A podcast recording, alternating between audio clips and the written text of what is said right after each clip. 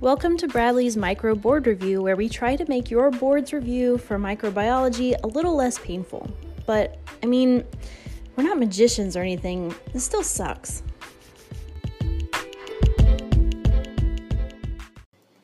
Today is March 15th, and we'll talk about one of the most ubiquitous bacteria, Staphylococcus aureus.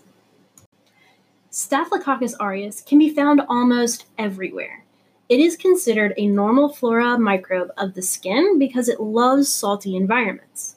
The problem with Staph aureus is when it slides into tissues where it doesn't normally reside.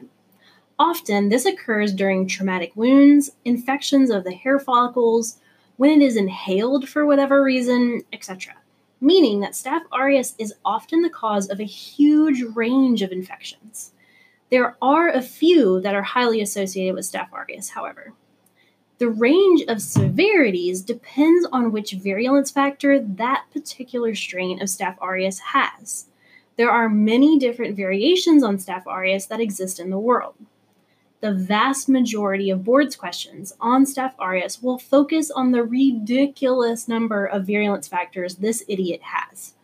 I think it's physically impossible for anyone to remember them all, so forgive yourself if you come across a virulence factor that you've never heard of.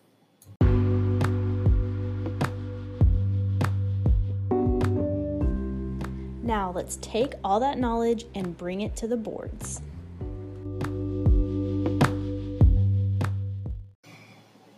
A 23 year old female presents to the emergency department with vomiting over the last two hours, which progressed to confusion.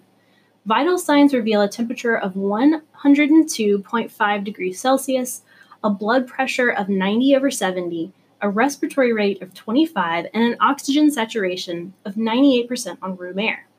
The patient appears in acute distress.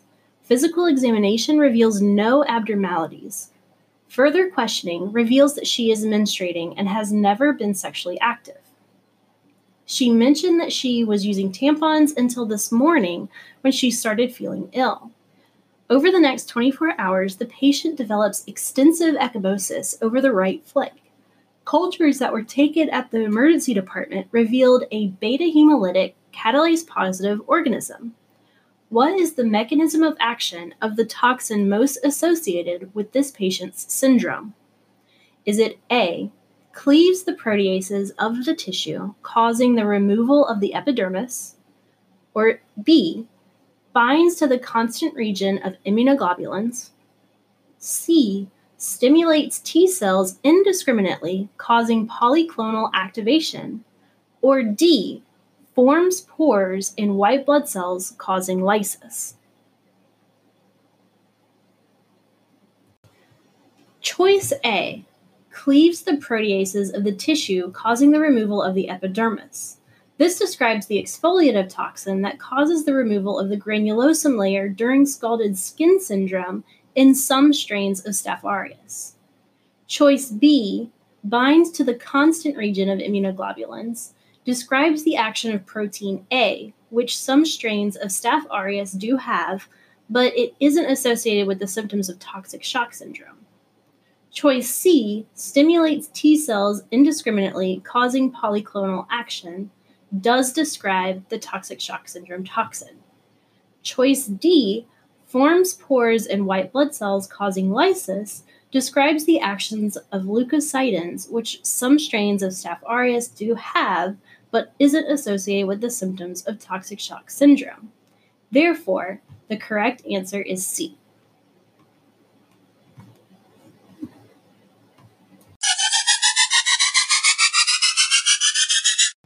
A 16 year old male presents to the clinic with a skin lesion that first appeared one week ago and has progressively gotten larger. The lesion is 2 centimeters by 2 centimeters and appears to be fluid filled. The abscess is excised and sent for laboratory analysis. The cultures reveal that the organism creates yellow colonies on 5% sheep's blood agar plates with beta hemolysis. Susceptibility testing also reveals that this organism is resistant to oxacillin. Which of the following is the gene that confers this antibiotic resistance? Is it A, TSST1, B, MECA, C. Or D. EFA? First, diagnose the patient. This patient is presenting with skin abscess. The cultures reveal a yellow colony with beta hemolysis on blood agar, which is highly suggestive for Staphylococcus aureus. The lab testing also revealed resistance to a penicillin drug, which means that this strain is resistant to beta lactams. Staph aureus is known for acquiring the gene MEC-A, which is a gene that encodes for a penicillin binding protein, PBP2A. This altered penicillin binding protein is so jacked up that the beta lactam drugs can't grab onto it, causing the bacteria to be resistant to those treatments. Choice A, TSST1, is the gene for toxic shock syndrome toxin, which is not the diagnosis for this patient.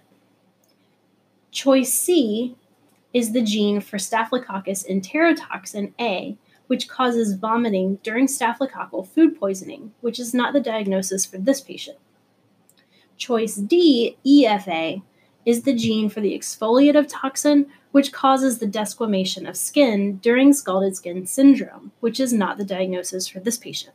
Therefore, the correct answer is B, MEC A. A seven year old male presents to the emergency department for a one week history of progressively worsening aching pain in his right thigh and a fever. Vital signs reveal a temperature of 102.3 Fahrenheit. Physical examination reveals tenderness with movement of the right leg and a limping gait.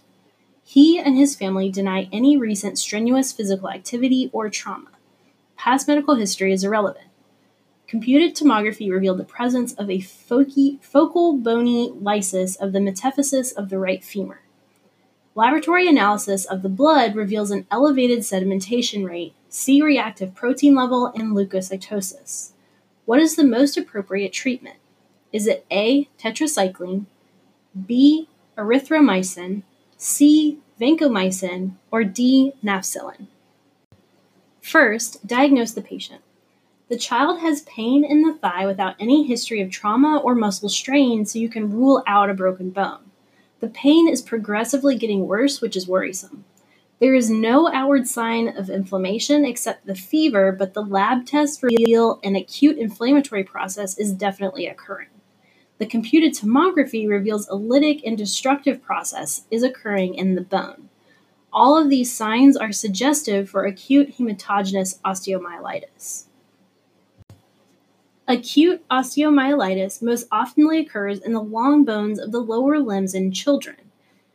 It can only be fully diagnosed after imaging, and it is most often uh, caused by Staphylococcus aureus.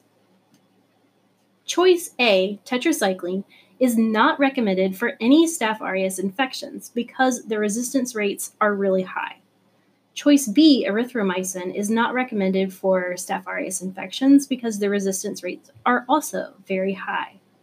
Choice C, if the susceptibility testing reveals resistance to penicillins, then you can treat with vancomycin, but this should be reserved for those strains only. Choice D, nafcillin. Without any susceptibility information, you should treat suspected S. aureus strains with nafcillin until susceptibility tests are complete in the lab. Of course, this often changes depending on the local flora of the community. Therefore, the correct answer is D, nafcillin.